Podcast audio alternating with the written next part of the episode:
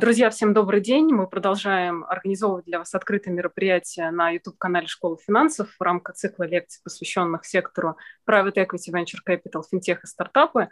И в этот раз мы рады вам анонсировать уникального гостя. Это Дмитрий Бергельсон, менеджер и предприниматель с широким опытом работы в коммерциализации инноваций, развитии бизнеса, розничной торговли, высоких технологий, ай ти, консалтинга и так далее. У Дмитрия огромный опыт.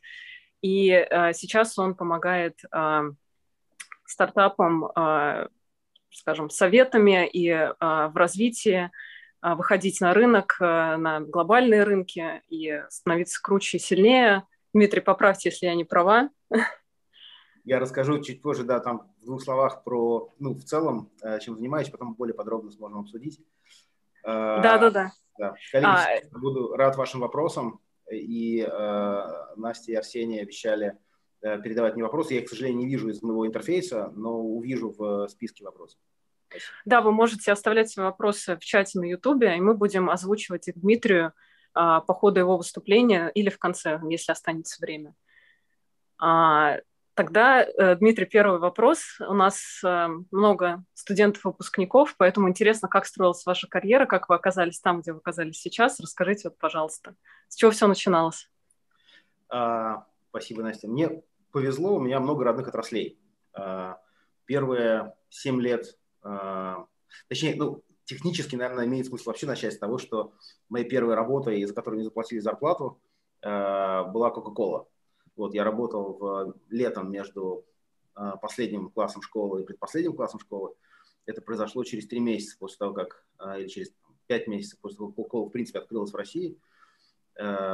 И мы сидели в офисе Макдональдса. Я занимался тем, что мы не использовали такое слово, но теперь это называется мерчендайзер.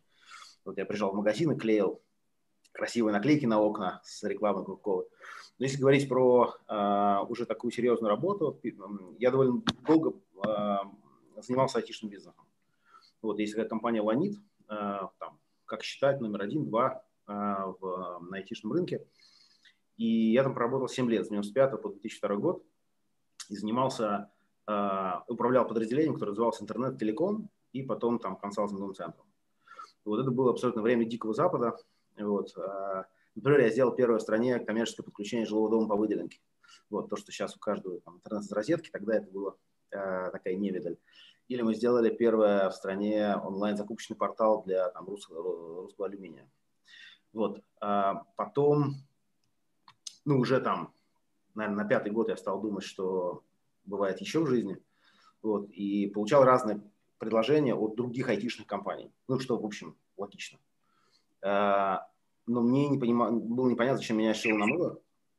Вот, и потом мне сделали удивительное предложение агентство, в котором я работал, спросил, люблю я автомобили. Я сказал, что я люблю автомобили.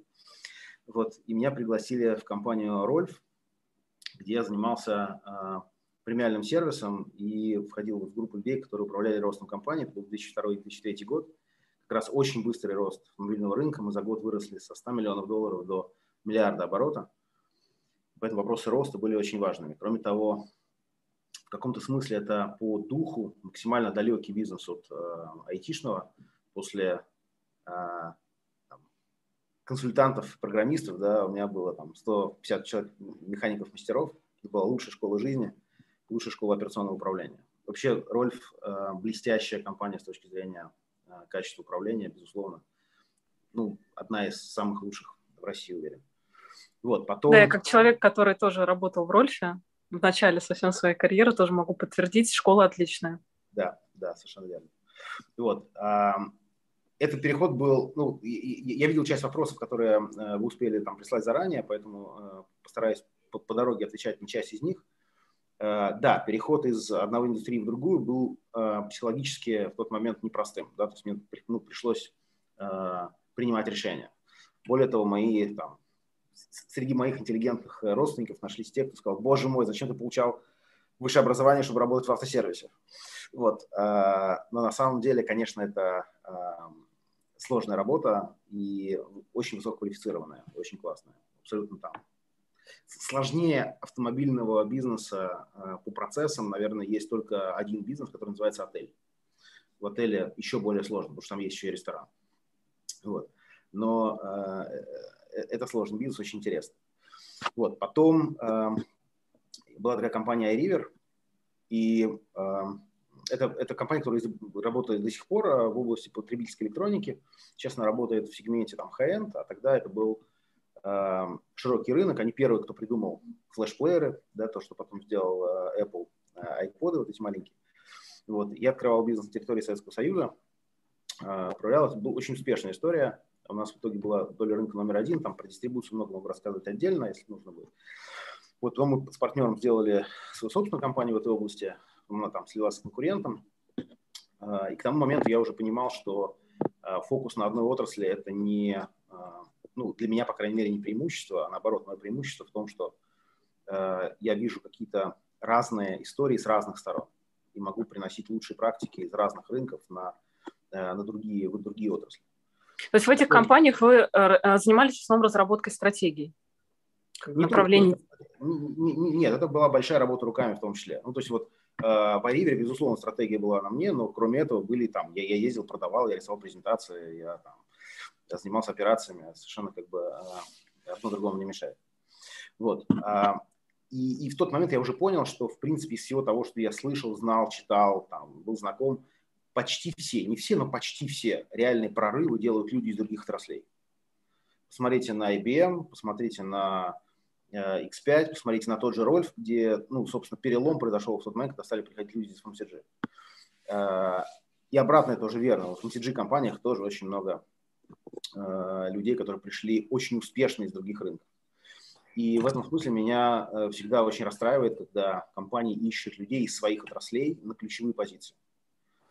Конечно, когда речь идет о экспертизе в отрасли, ну, вам нужен человек, который всю жизнь этим занимался. Но если вам нужен человек, который развивает бизнес, который создает новые сущности, то, скорее всего, вам нужен человек не из вашей отрасли. Вот, потом меня пригласили в такую компанию Нанопром. Это частная компания, фактически это венчурная компания с большими инвестициями, просто не айтишная. Мы делали нанокерамические покрытия для машин и механизмов.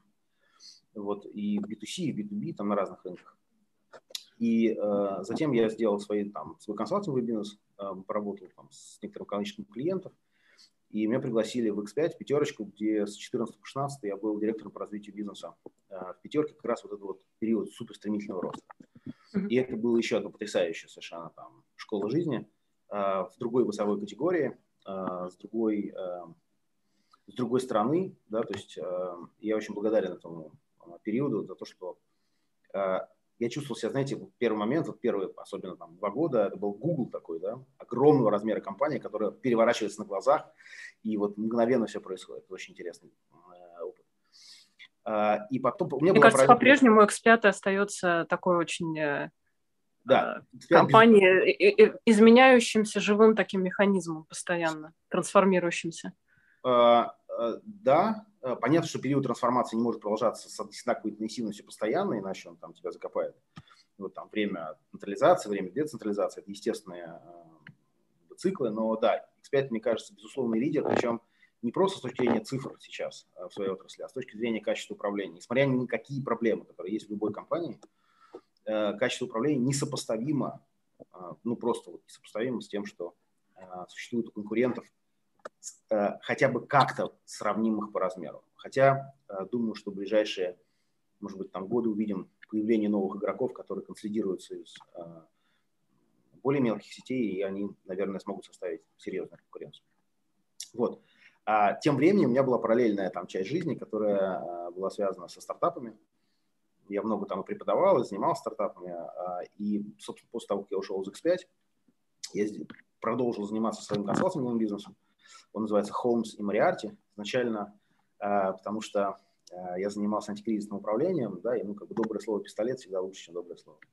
Вот, потому что приходилось руками вмешиваться, да, и не просто давать умные советы, а вот реально чем-то заниматься.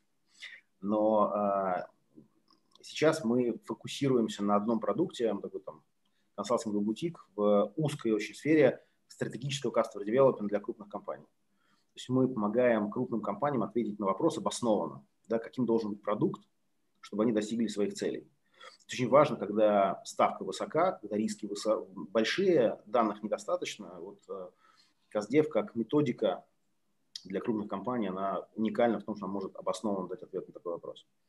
Uh-huh. Работаем, ну, вот с гигантами и со средним. Вот. А вторая, вторая часть моей жизни, которая занимает большую часть, наверное, сейчас, ну, безусловно, большую часть, это InRetail, это стартап, студия в области Retail Consumer Tech. Там мы можем попозже поговорить о бизнес-модели. У меня десять компаний в портфеле, из них вот сейчас основное время я занимаюсь, я являюсь кофаундером немецкого онлайн-ритейлера с быстрой доставкой GetFaster. Тоже, наверное, если возникнет вопрос, потом поговорим. Вот. Поэтому вот вторая часть и большая часть моей жизни, наверное, сейчас связана с ви си. А вообще вот техническое образование, насколько люди с таким образованием добиваются большего, растут быстрее, чем люди с гуманитарным образованием, вот на вашем опыте? Понятно, что звездочки бывают везде, как бы и в тех, среди тех и тех, но вот в среднем. Я не хочу прозвучать шовинистически, вот, но, э, скажем так, я думаю, что техническое образование должно быть у всех, включая гуманитариев, как базовое, э, потому что оно дает возможность э, естественным и простым образом э, понимать цифры, да, понимать логику, которая иногда ускользает от людей, которые не получили этого навыка, скажем так. И условный физик, да, ему легче научиться любить и даже писать стихи, чем условному лирику понимать формальную логику, когда сердце говорит что-то другое. Но я не хочу никого обидеть. Безусловно, существуют разные пути. И, ну, одна из... Вообще очень интересно, что... Две вещи хочу сказать. Первое, я, я, надо было с этого начать. Возможно, кто-то из вас там видел мои интервью. Я обычно всегда с этого начинаю. Я рассказываю самый главный анекдот э, про жизнь. Э, я коллекционирую анекдоты, которые описывают мир в целом, особенно бизнес-мир. Вот самый главный из них про черно-белый телевизор. Э, как два еврея приходят. Я смотрела ваше интервью, я его э, знаю. Ну, если, если, возможно, кто-то из наших гостей не, не, не смотрел, что... Э, Два еврея приходят к раввину, просят их рассудить, что вот Изи продал мне цветной телевизор за сто рублей. Я пришел домой, включил его, а он черно-белый. Я считаю, что Изи должен вернуть мои деньги. Я прав? Да, ты прав. Изи в этот момент говорит: Рэб, ну подождите, черный – это цвет, цвет, белый – это цвет, цвет. Значит, это цветной телевизор, я не должен возвращать деньги. Я прав? Рэб соглашается и с ним. В этот момент подходит третий и говорит: Рэб, так не бывает, чтобы этот прав и этот прав. Говорит: и ты прав. Поэтому вот, вот мир устроен ровно так. И то, что я вам говорю, безусловно, не является абсолютной правдой. Вообще, кто-либо что-либо вам говорит, никогда не является абсолютной правдой. Это всегда верно в каком-то диапазоне или там, не очень верно в каком-то другом диапазоне. Вот. И вторая вещь. У меня, был, у меня два образования. Собственно, первое как раз техническое, второе бизнес. Вот, у меня был преподаватель по анализу математическому, потрясающий пожилой армянин с фантастического качества русским языком, пушкинским совершенно. Вот, э, и он там иногда кокетничал, что, к сожалению, мой русский язык не такой хороший, как армянский. Вот, э, так вот, он говорил фразу, которая, э, мне кажется, очень важна, да, что единственное преимущество банальности в том, что они, как правило, верны, говорил он. Так вот, э, очень многие банальности действительно кажутся банальностями, скучными, поэтому мы отталкиваем их, пока нас жизнь там не приложит лицом, и действительно эти банальности мы почувствуем, что так оно и есть. Абсолютно согласна, да. Вот. Другое дело, что есть другая часть прекрасной жизни, да, где как раз здорово понять преимущество небанальности, но в данном случае, когда мы говорим о... о каких-то простых вещах, скажем так, да, часто они оказываются э, ну, более верны, что ли, чем... Э, меньше оговорок, скажем так, вот, в двух словах. Угу. Но при этом все равно э, вы параллельно старались получать еще образование там, в сфере бизнеса, развиваться в этом направлении, являетесь выпускником ю кей Open University. Э, это тоже было связано с вашим желанием, да, вот, развиваться в сфере управления бизнеса. Да, сто процентов. Ну, то есть еще, еще вот в конце девяностых, когда я занимался айтишным бизнесом, стало понятно, что я хочу заниматься ай ти как бизнесом, а не ай ти как там наука или ай ти как технологией. Понятно, что любая отрасль, какой бы вы ни занимались, требует какого-то уровня отраслевой компетенции. И, условно, я сейчас могу зайти в любой автосервис и там очень быстро вам сказать, где, где хорошо, где плохо. Но это приобретается. Вот. А то, что касается вот этих мета-компетенций в области управления, они реально важны. И, кроме того, мне кажется, очень, ну, мне повезло в том, что я начал учиться э, менеджменту не до того, как получил этот опыт практически, а после того. И какие-то вещи э, совершенно по-другому воспринимаешь. Угу. А вот какие основные уроки, Дмитрий, вот вы вынесли из работы на начальных вот этих вот ваших, ну, в начале карьеры, первых местах работы, где, может быть, было не такие высокие должности, больше операционные, больше ручной какой-то работы, там, беготни, вот этого всего. Ну, то есть э, буквально вот там два-три ключевых момента, которые с вами по жизни идут. Ну, э, я совершил огромное количество ошибок, бесконечно какие-то. Вот, э, ну, наверное, из самого важного, что первое, что реальный результат делается благодаря небольшому количеству людей, которые двигают этот процесс, но руками огромного количества людей, которые должны быть организованы и правильно вовлечены в процесс. Банальность абсолютнейшая, но э, когда ты чувствуешь это на своей коже, это совершенно по-другому. Мой э, там, один из руководителей когда-то говорил, что для того, чтобы компания была успешна, как и любое общество, кстати, количество адекватных людей должно быть э, приблизительно хотя бы пятнадцать процентов. Вот. Это, это, безусловно, не комплимент обществам и компаниям, вот, но э, в целом так оно и есть. То есть пятнадцать процентов меняемых, активных, э, разумных людей способны организовать вокруг себя очень большой, э, большой результат. Вот. Второе – это фокус, концентрация. Вот, э, много там, у меня было ошибок, э, которые были связаны с тем, что ну и тут классно, и тут классно, давайте там, побежим за всеми зайцами, поймаем их всех. Нет, так не бывает. Сначала нужно поймать одного, а потом сварить его, съесть, приобрести силы, да, и, и, и бежать дальше. Э, и третий вывод, наверное, он специфический, и, и вот для, для вас будет важен, как для там, наверное, будущих или текущих э, сотрудников инвестиционных компаний. Э, Понимание специфики реального бизнеса критически важно для успешного, успешной работы в инвестициях. То есть у вас может быть фантастический, очень глубокий экспертный взгляд на финмодель, но понимание сути реального бизнеса критично. В этом смысле, ну вот если бы я там строил свою карьеру именно как, сознательно строил изначально, как там, будущего инвестора, например, да, я бы, наверное, получил первое образование какое-нибудь условно-экономическое, ну там, экономическая математика, например, да, там, или что-нибудь в этом духе. Поработал бы в каких-то инвестиционных компаниях, но потом бы обязательно ушел в реальный бизнес не в, ну, в смысле, не в финансовую функцию, не в инвестиционную функцию, а в функцию реального управления. И это дает совершенно другой взгляд. А потом можно уже возвращаться в, в инвестиции. На примере венчурного, например, рынка это очень ярко видно, когда... Ну, скажем так, ви си как отрасль, она же очень зрелая, ей там сорок-пятьдесят лет. В начале, и когда ви си появилась, и то ви си, которое мы наблюдаем сейчас, это же совершенно разные отрасли. Вначале это был бизнес пожилых белых мужчин там, с несколькими миллионами долларов на счету, которые принимали решения за там, десять минут разговора с основателем, были готовы заведомо к высоким рискам, списанию там, своих инвестиций, э, но и ожидали огромных, э, огромных результатов. И они вообще не были инвесторами профессиональными, они были профессиональными бизнесменами, предпринимателями и там топ-менеджерами. Сейчас это в основном фидуциарные деньги э, и в основном управляемые профессиональными финансистами не из э, реального бизнеса, аппетит к риску вообще другой.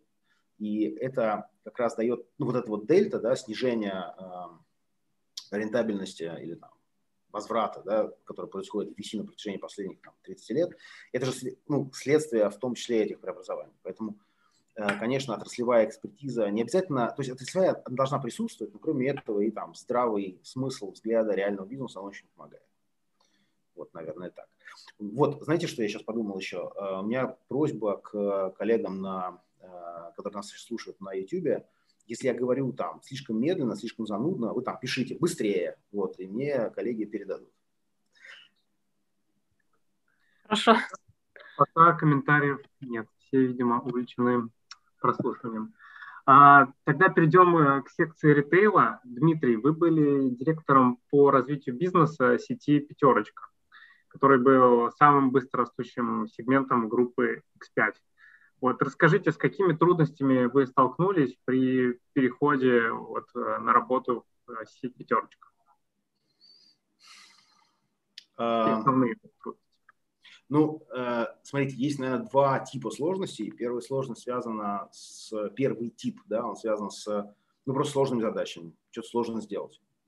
Вот, второй тип связан с тем, что, э, скажем так, у меня мои компетенции в области работы в рамках крупных, даже потрясающих, ну, бюрократических организаций, они, наверное, там могли бы быть улучшены.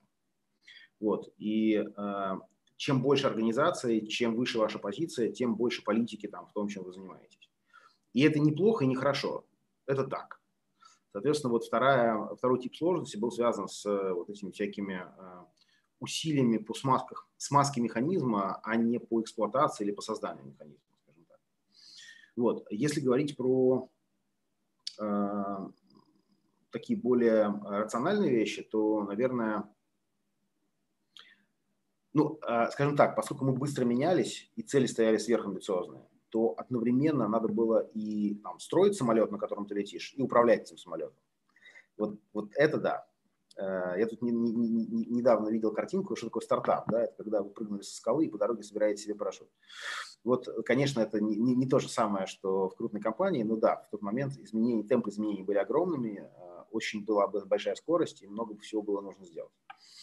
Кроме того, ритейл э, все-таки довольно консервативная отрасль. И вот в которой специалисты, ну, в предметной области, да, именно там в отраслевом э, плане, э, они, может быть, более консервативны, чем, например, в автомобильной отрасли. И какие-то вещи э, ну, требовали усилий по убеждению, по, э, по, по внутренней продаже. Я сейчас приведу пример, который, он, может быть, не, далеко не самый там важный, но очень яркий с точки зрения там, э, объяснения. Я отвечал за, ну, если там очень условно говорить, то вот новая пятерочка, три таких вот э, кита, которые держат операции, да, и, собственно, э, основной бизнес пятерки. Это как выглядит магазин, как мы его открываем, это развитие, это что мы продаем, это категорийный менеджмент, и э, то, как мы привлекаем э, клиентов за счет дополнительных сервисов, за счет э, там, ценностей каких-то. Ну, фактически то, что сейчас принято называть словом экосистема. Вот я занимался вот этой третьей историей, и мы понимали, что мы не можем продавать все. Да? Соответственно, есть товары и услуги, которые людям нужны.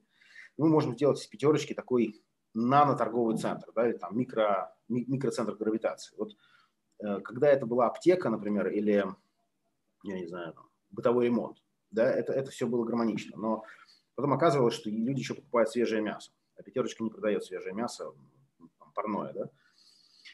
Почему бы не продавать э, свежее мясо руками наших партнеров? Э, и это такой, ну, культурный вызов, безусловно, да, потому что э, мы-то продаем мясо, да, оно не свежее, оно упакованное, ну, не свежее в том смысле, что оно не парное, оно хорошего качества, да, но оно не, не является парным. Другой, другой продукт. Э, и когда э, я предложил там ставить э, партнерские точки, которые продают свежее мясо или там кулинарию какую-то, сказать, ну, ты, ты дурак, да, там, это же каннибализация, мы потеряем продажи. И мне, ну, стоило больших усилий, и я благодарю там поддержку нашего си и о за то, что мы все-таки сделали это, этот эксперимент. Оказалось, что на самом деле продажи собственного мяса вырастают, а потери собственного мяса падают. Почему? Потому что э, пятерка становится центром продажи, ну, там, мяса вообще. И все туда идут и покупают в сумме больше.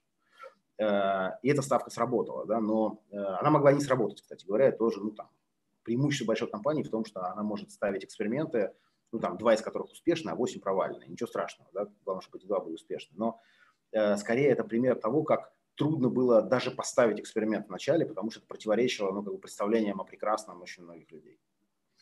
Э, вот, наверное, в двух словах. Хорошо. А какие задачи ставились перед вами, когда вы пришли в пятерочку? И как вы их решали? Я, ну, в первую очередь я занимался недвижимостью сначала, да, для того, чтобы наладить отношения с собственниками помещений. Это, это огромные бюджеты на аренду, это довольно очень большие доходы от субаренды, это надо было отстроить. и убрать э, то, что мешало. Мы очень сильно э, ужали наши расходы в свое время, там, сильно повысили доходы, это была базовая история. Вот, потом э, были задачи, связанные с э, партнерствами стратегическими, вот, партнерами, о которых я рассказывал под обсервисом, какие нужны э, э, типы этих партнеров и так далее. Но если говорить про там, задачи верхнего уровня, так, э, мета, да, то э, компания была построена следующим образом. Фактически центральный офис занимался в большей степени тем, что ну, вот, аналог что законодательной власти, то есть по каким правилам мы будем жить. И вот при создании этих правил, откатка этих правил, изменения, оптимизация и дальше раскатка на огромную сеть, чтобы они начинали работать, вот это вот и есть суть работы. А расскажите, какие вот навыки, полученные вот во время работы в ритейле, пригодились вам уже впоследствии при создании ваших бизнесов? А, ну, давайте не в порядке важности, наверное, да, mm-hmm. это приходит в голову. Первое, это, это крупнейшая по размеру компания, в которой я работал. И, ну, я совершенно по-другому там стал понимать, как принимаются решения. И то, что кажется, может быть, там, компаниям, которые работают с такими гигантами идиотизмом, э, ну, не всегда является настолько идиотизмом. Да, то есть э, есть довольно большой э, пласт соображений, которые могут быть не видны наружу, с одной стороны. С другой стороны, то, как принимаются решения, позволяет, ну, например, там, вот моим портфельным компаниям лучше работать с другими ритейлерами, там, с другими крупными компаниями, потому что понятно, как это делать. Вот. Второе – это э, вообще то, что касается качества execution, качества э, управления процессами. Это, ну, вот еще раз то, что мы уже упоминали выше, это, безусловно, ну, если не лучше, то один из лучших образцов в стране, э, да и не только, я уверен, в стране. И это, ну, безусловно, там очень, очень большой э, такой э, запас опыта, да, э, и урок. И э, нетворк. Вообще, ну, в целом, там, еще одна банальность, э, простите, пожалуйста, да, но нетворк – это реально потрясающая, нужная, уникальная вещь, которую, безусловно, нужно развивать. Вот. И э, последнее – это… Я сейчас процитирую своего коллегу, который, э, э, он мне работал, отвечал там за кусок э, моего направления, и он как-то сказал, знаешь, вот там, когда мы тут работаем, кажется, что э, какие-то вещи делать нельзя. А потом оказывается, что если посмотреть вообще с другой стороны, то это можно сделать, да, просто, ну, для этого нужны какие-то совершенно качественно другие подходы, там, другие идеи. Так вот, успех – это э, и есть степень гибкости мира в твоих глазах. Вот, вот это его э, цитата, я ее потом там, все время вспоминаю, и мне, мне очень не нравится фраза «невозможно и возможно», прямо она меня раздражает, вот, но, э, потому что она сама по себе кажется бессмысленной. Вот, но э, ее второй слой глубоко верен. Да, то есть то, что кажется невозможным, как твердым, жестким, не, неменяемым, на самом деле, если подойти к каким-то других сторон, скорее всего, меняется. Просто это, ну, другие последствия, другие возможности, другие подходы. Но в целом э, степень гибкости мира – это очень важно. Она не снаружи, она внутри вас. Это, как, знаете, как матрица про эту, про ложку. Да? Ложки не существуют. Вот, э, да, в нашем мире ложки существуют, но они имеют те свойства, которые вы можете себе представить. Это очень хорошо, что вы говорите о таких вещах, как нетворкинг, как там, что такое успех, потому что нас а, смотрят студенты, и для них важно донести некоторые м, такие субъективные, можно сказать, вещи, которые нельзя выучить на лекциях, э, которые можно получить только от людей с опытом, потому что студенты в основном знают какую-то техническую часть, теорию, а таких, э, такие вещи до них нужно, нужно доносить. А, тогда... да. Можно вот чуть-чуть развить ту тему, ту мысль, которую сейчас Дмитрий озвучил. Вот, то есть человек может, в принципе, посмотреть на идею с другой стороны, он может убедить себя в том, что там вот та идея, которая всем казалась глупой, она на самом деле классная. Но как убедить в этом, ну, весь мир, скажем, то есть то, те, тех людей, кто будет этой идеей пользоваться? Ну вот, скажем так. Представьте, что вы продаете слонов, да, и э, вы хотите продать его вашему товарищу. Вашему товарищу говорит, слушай, ну, мне не нужен слон. Во-первых, мне не на что, нечего на нем навозить. Во-вторых, мне негде его хранить. И в целом мне не нравится его запах. Вот. Но может оказаться, что если посмотреть на это с другой стороны, то у его соседа есть слоновник. И он там держит шесть, шесть слонов. А у вашего товарища есть дети, которые обожают этих слонов. Вы можете сделать сделку продажи слона другим способом. Вы можете продать его тому, там, третьему человеку, он будет его сдавать в аренду детям вашего товарища, и все будут счастливы. Э, идиотский пример, да, но э, он, он, он, он, он про то, что вы, вы, не, вы не продали, вы не достигли цели, да, которую перед собой ставили, но вы достигли мета-цели, которую перед собой ставили. Вы не продали вашему товарищу слона, но вы продали слона, вы заработали бабла. Вот, поэтому э, в целом очень много возможностей с других сторон. Угу. Дмитрий, а вот часто так бывает, что, например, вам нравится какая-то идея, вот вы видите какой-то тренд, чисто внутренне его ощущаете, но, например, когда вы получаете какой-то ресерч э, по рынку, вы смотрите на цифры, и они там, ну, подтверждают какие-то другие идеи, скорее, чем вашу. Вот насколько э, вы ориентируетесь больше на статистику или на какие-то собственные внутренние ощущения, даже если они могут не соответствовать статистике, например? А, ну... Скажем так, ответ из нескольких частей. Вот. Первое, мое внутреннее ощущение, скажем, это мой профессиональный байс уже, да, безусловно. Да. А, это моя внутренняя шизофрения. То есть я разделяю то, что а, я чувствую и мне нравится эстетически или там интуитивно, да, и то, что я, я не сужу по себе. Ну, а, то есть когда там кто-то говорит, давайте сделаем то-то, а там начальник говорит, слушай, я никогда такое не покупаю, поэтому это никому не нужно. А, ну, это же глупость полная. Мы же не начальнику этому продаем, да, мы продаем вообще другим. Большую часть жизни я не пользуюсь продуктами, которые я продаю. Ну, как бы, mm-hmm. да. Поэтому э, э, э, это первый момент. То есть цифры важны, но важна также очень сильно, э, и едва ли не в большей степени, э, понимание сути, да, как интерпретировать эти цифры. Я приведу пример. Э, прям вот, вот текущий, э, он реальный. Значит, мы запустили GetFaster в Германии, это там немецкий самокат. Uh-huh. Это рынок, который, это, наверное, крупнейший disruption в целом на рынке торговли продуктов питанием за последние там, семьдесят лет с момента появления Walmart. Да. Ну, такого рода торговых сетей. Так вот, и, и есть компании, которые уже сейчас являются единорогами. Там, за последние два года там Gorillas, Flink, нет, Flink не единорог, а там Getir, Gopuff, да, это все компании, стоящие там пять-шесть ярдов. И мы, это очень капиталоемкий бизнес, мы постоянно работаем с инвесторами. И одно из там типовых возражений, с которым мы сталкиваемся, э, слушайте, ну или там вопросов, да, ребят, смотрите, ну там есть компании, которые овер дофига уже зарейзили, у них очень большой ресурс капитала, да, вы не сможете с ними э, соперничать. Мы объясняем, что мы с ними вообще не конкурируем, мы работаем в другой ритейловой э, концепции. Да? Мы и поэтому очень быстро растем на тех территориях, на которых мы работаем вместе с ними. То есть мы, грубо говоря, пятерочка такая в кавычках, да, они, грубо говоря, севен элевен. И дай бог здоровья, пусть растут все цветы, да, там, цитировал другого моего товарища. А, вот понимание того, что... И, и, и дальше вот, вот я вижу просто, что те фонды, с которыми мы общаемся, они делятся примерно восемьдесят на двадцать, или там семьдесят на тридцать. семьдесят процентов профессиональных фондов это можно легко объяснить. Они понимают, довольно быстро добегают до специфики отрасли. Им важно разобраться в специфике отрасли. Еще тридцать процентов фондов, они, они очень классные финансисты, но они не хотят погружаться в специфику отрасли. Поэтому для них, ну, ритейл и ритейл. Да, на самом деле это, ну, абсолютно разные ниши. И в этом смысле цифры нуждаются в интерпретации, квалифицированной интерпретации.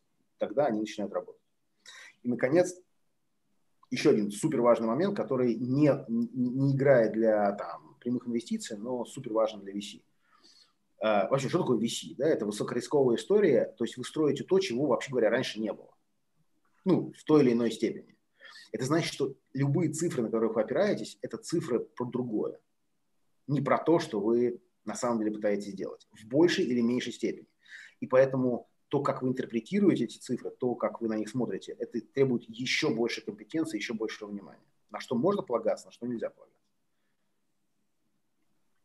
полагаться. Дмитрий, да. Угу. Так, так как речь зашла о ваших проектах, собственно, расскажите, в какой момент вы решили перейти от работы по найму в развитие собственных проектов, проектов и с какими трудностями столкнулись при данном переходе? И вообще, насколько сложно это было решение, все-таки потерять э, в какой-то степени стабильность, стабильную работу и там, удариться в такие э, авантюры больше? Ну, второй ответ, да, это очень сложно и психологически, и иногда материально. Это прям, ну, безусловно, сложная история. Э, то, что касается в какой момент, как это ни странно, вот мы переход в iRiver. iRiver – международная компания, да, с штаб-квартирой в Сеуле и в Гонконге, там две, ну, две части компании находятся. Это была возможность очень высокой автономии, что вообще не характерно для азиатских компаний, но она была такая вестернизированная компания, и долгое время я вообще делал, что хотел. И в тот момент, когда я стал раздражать там, штаб-квартиру тем, что я совсем не то делаю, что они ожидают, я был уже по размеру третий рынок в мире и единственный, кроме Кореи, где была доля рынка номер один.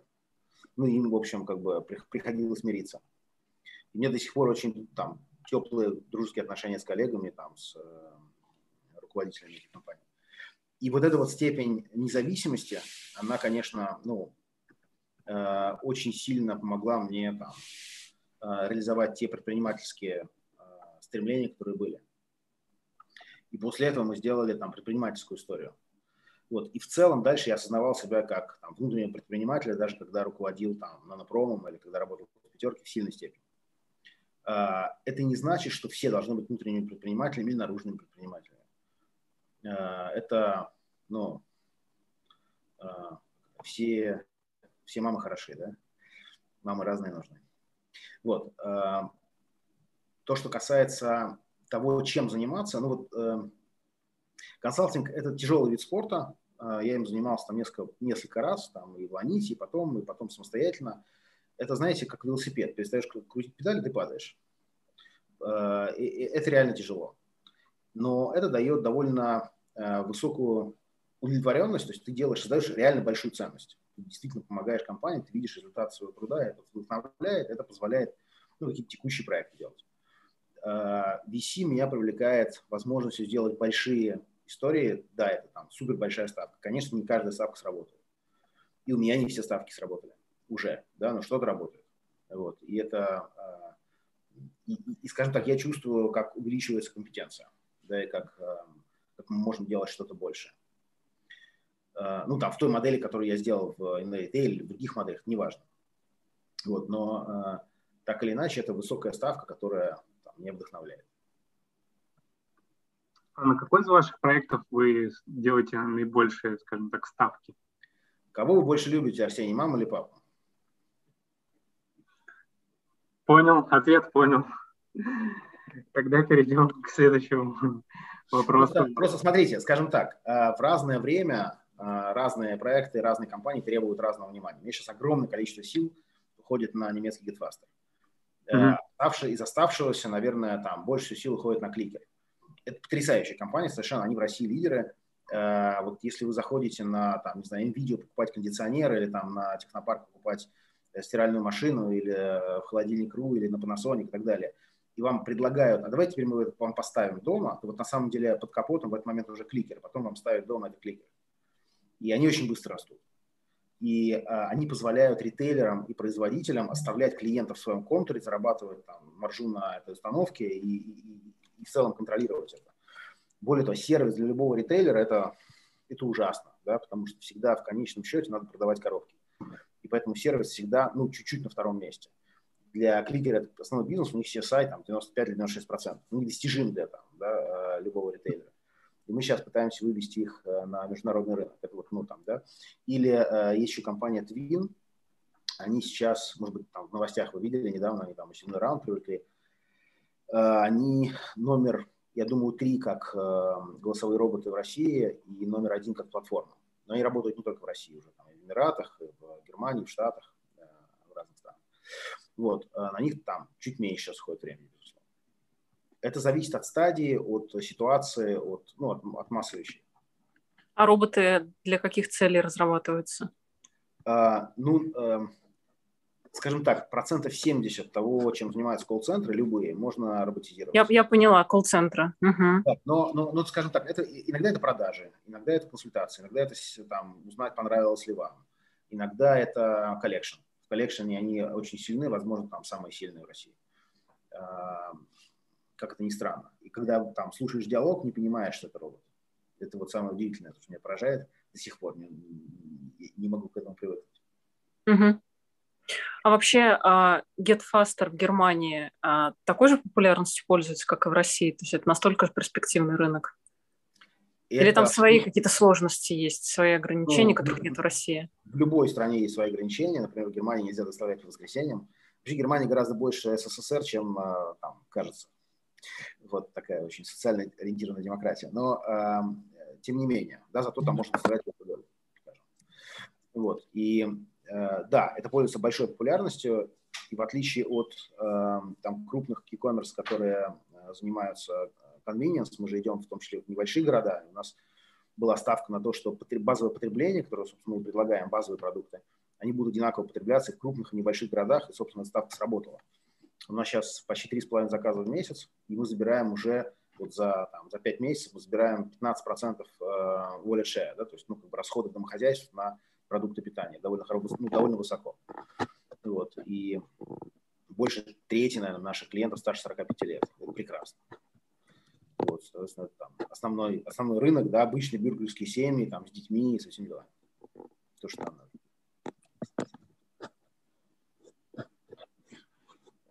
Uh, у нас тут вопросы с чата, uh, касающиеся того, как вы принимаете решение, когда выбираете проект. Ну, на самом деле, абсолютно такой распространенный вопрос. Uh, я думаю, всем это интересно. Потому что действительно, uh, я думаю, что человек, который изначально был предпринимателем и бизнесменом, он принимает, конечно, одним методом решения. Он больше на свои внутренние какие-то ощущения ориентируется, на свою экспертизу и опыт. Там. Из финансов человек скорее начнет там, собирать цифры, считать, рассчитывать там, экономическую какую-то выгоду для себя.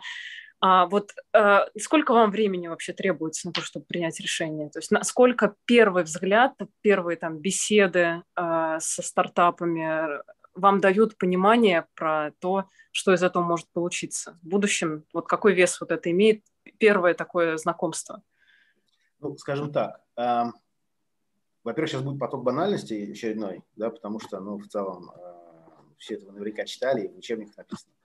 Э, я бы не сказал, что прям такой, э, такой черно-белый режим, что предприниматели голосуют сердцем, а финансист умом. Это не так. Э, И, и, и я смотрю на цифры, и я вижу, что финансисты упускают фантастические возможности, потому что они не понимают рынок. Но а, при этом, в то же время, да, а, банальности тоже верны. Значит, конечно, в первую очередь, самое главное, на что я смотрю, это потенциальный размер. Вот, а, некоторые мои там, коллеги по цеху задают вопрос в формате «Представим, что все клиенты пользуются только вашей услугой или только вашим продуктом. Сколько вы будете зарабатывать?» Ну и как бы... Я получаю много очень, ну, ко мне же поток приходит, да, проектов постоянно там. И вот я вижу, что в две тысячи двадцать пятом году наша выручка составит сто миллионов рублей. Ну, вот это как бы и все, до свидания, спасибо. И вот, кстати, с такой, ну, это же все упрощение, да, но с такой упрощенной точки зрения вы не можете влиять на риск. Ну, можете, конечно, да, но не очень. Поэтому важен только апсайд. Поэтому... при принятии решений важен только потенциал. Ну так, если прям совсем в таком крупном клетке. Uh-huh. Это первое. Второе, конечно же, это способность, точнее, конкурентный ландшафт. Да, почему вот это так? Вот, какую боль ты удовлетворяешь, да, и как, почему люди там переходят, должны перейти от, да, пусть не прямых, если ты что-то новое изобрел, но от косвенных конкурентов к тебе. Да, как, как это возникнет вообще? Третье, это способность команды реализовать компетенции. Четвертое, то, что я, наверное, раньше недооценивал, сейчас все больше обращаю на внимание, способность команды привлекать инвестиции. Это э, мир несовершенен. Вот. Разные люди делают из этого разные выводы, кстати. Кто-то говорит, что э, ну, мир несовершенен, поэтому как бы и давайте делать э, несовершенно. Да? Кто-то говорит, мир несовершенен, поэтому давайте усовершенствовать мир. Это абсолютно два разных подхода, но посылка одна и та же. И, к сожалению, э, принятие решения, в том числе об инвестициях, крупными фондами или там, крупными инвесторами, отягощено рядом иррациональных факторов. Вот есть люди с таким бэкграундом, с таким резюме, которые по определению э, привлекут деньги быстрее. Хотя на самом деле их компетенции не отличаются от того человека, который стоит рядом, но при этом он не имеет таких блестящих там слов резюме. Ну вот так устроен мир, к сожалению, ну там искреннему. Ну и это тоже имеет значение. Поэтому там какой-то команде нужно усилить себя там соответствующими регалиями, какой-то нужно усилить наоборот, какую-то реальную компетенцию. Это коррелирует, но не всегда совпадает. Дальше, ну, поскольку это моя бизнес-модель, все-таки студия, да, для меня очень важно, смогу ли я очень существенно, типа, в несколько порядков ускорить эту компанию. Ну, потому что если я не смогу этого сделать, а я не всегда могу это сделать, в силу разных субъективных или объективных причин, я не могу принести такую ценность, ну и, соответственно, там, зачем я нужен. А, обратная сторона, что если я могу, чтобы, ну, как бы, эти усилия не пропали напрасну. Да, чтобы компания, команда меня слышала, да, и там. Это не значит слушалась, это там, их бизнес, у меня, я, я всегда миноритарий в этих компаниях, да, но э, влияние должно быть. Вот. Критически важно, ну, поскольку мы там э, с российскими корнями все, да, это очень важно. В России, к сожалению, в настоящий момент, и я думаю, в, там, в какой-то разумной перспективе невозможно создавать акционерную стоимость ди си, ну, разумную, большую акционерную стоимость. Это же не там, не, не нефтяная добыча. Да, это рынки, на которых э, ты должен иметь возможность выхода. В России выходы очень сильно ограничены, крайне сильно ограничены. Причем ограничено дважды. Во-первых, количество покупателей очень мало. Ну, что там, пять компаний, да, шесть, по большому счету. А при этом компании реального сектора стартапы особо не покупают. Ну, то есть ну, вы сейчас приведете мне там двадцать один пример, но там их всего двадцать пять, наверное, да. И второе, деньги, за которые их покупают, несопоставимы с международными. Это чертовски обидно, потому что Россия потенциально могла бы быть гигантским рынком. Ну, там сто сорок миллионов человек, и дай бог здоровья там, этому рынку, но я думаю, что в ближайшие десятилетия мы этого не увидим. Поэтому для меня критически важно в моем, там, опять же, виде спорта, чтобы компания могла успешно интернационализироваться. Потому что если она может стать там, лидером в России, э, то ну, либо это какой-то фантастический дивидендный бизнес, но это маловероятно. Вот, либо нам нужно идти за рубеж и там капитализироваться, к сожалению. Вот, поэтому для меня это критерий.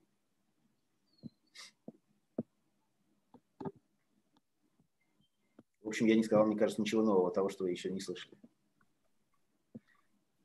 Нет, все, все, все очень важно. А, тогда еще раз возвращаясь к GetFaster, скажите, насколько опыт... запуск GetFaster в России вам, вам пригодился в Германии.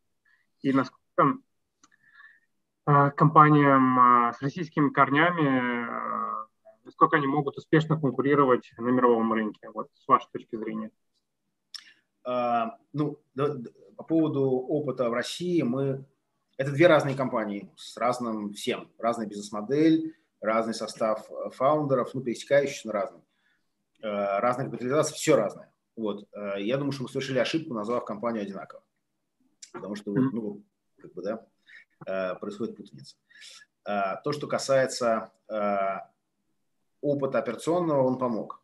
То есть, да, мы там с нуля все делаем, но опыт очень сильно помог. Потому что в России, в области процессов и e-grocery, я думаю, что там две компании обладают самыми высокими операционными компетенциями. Это там Сбер, э, Сбермаркет, да, и, и, и GetFaster.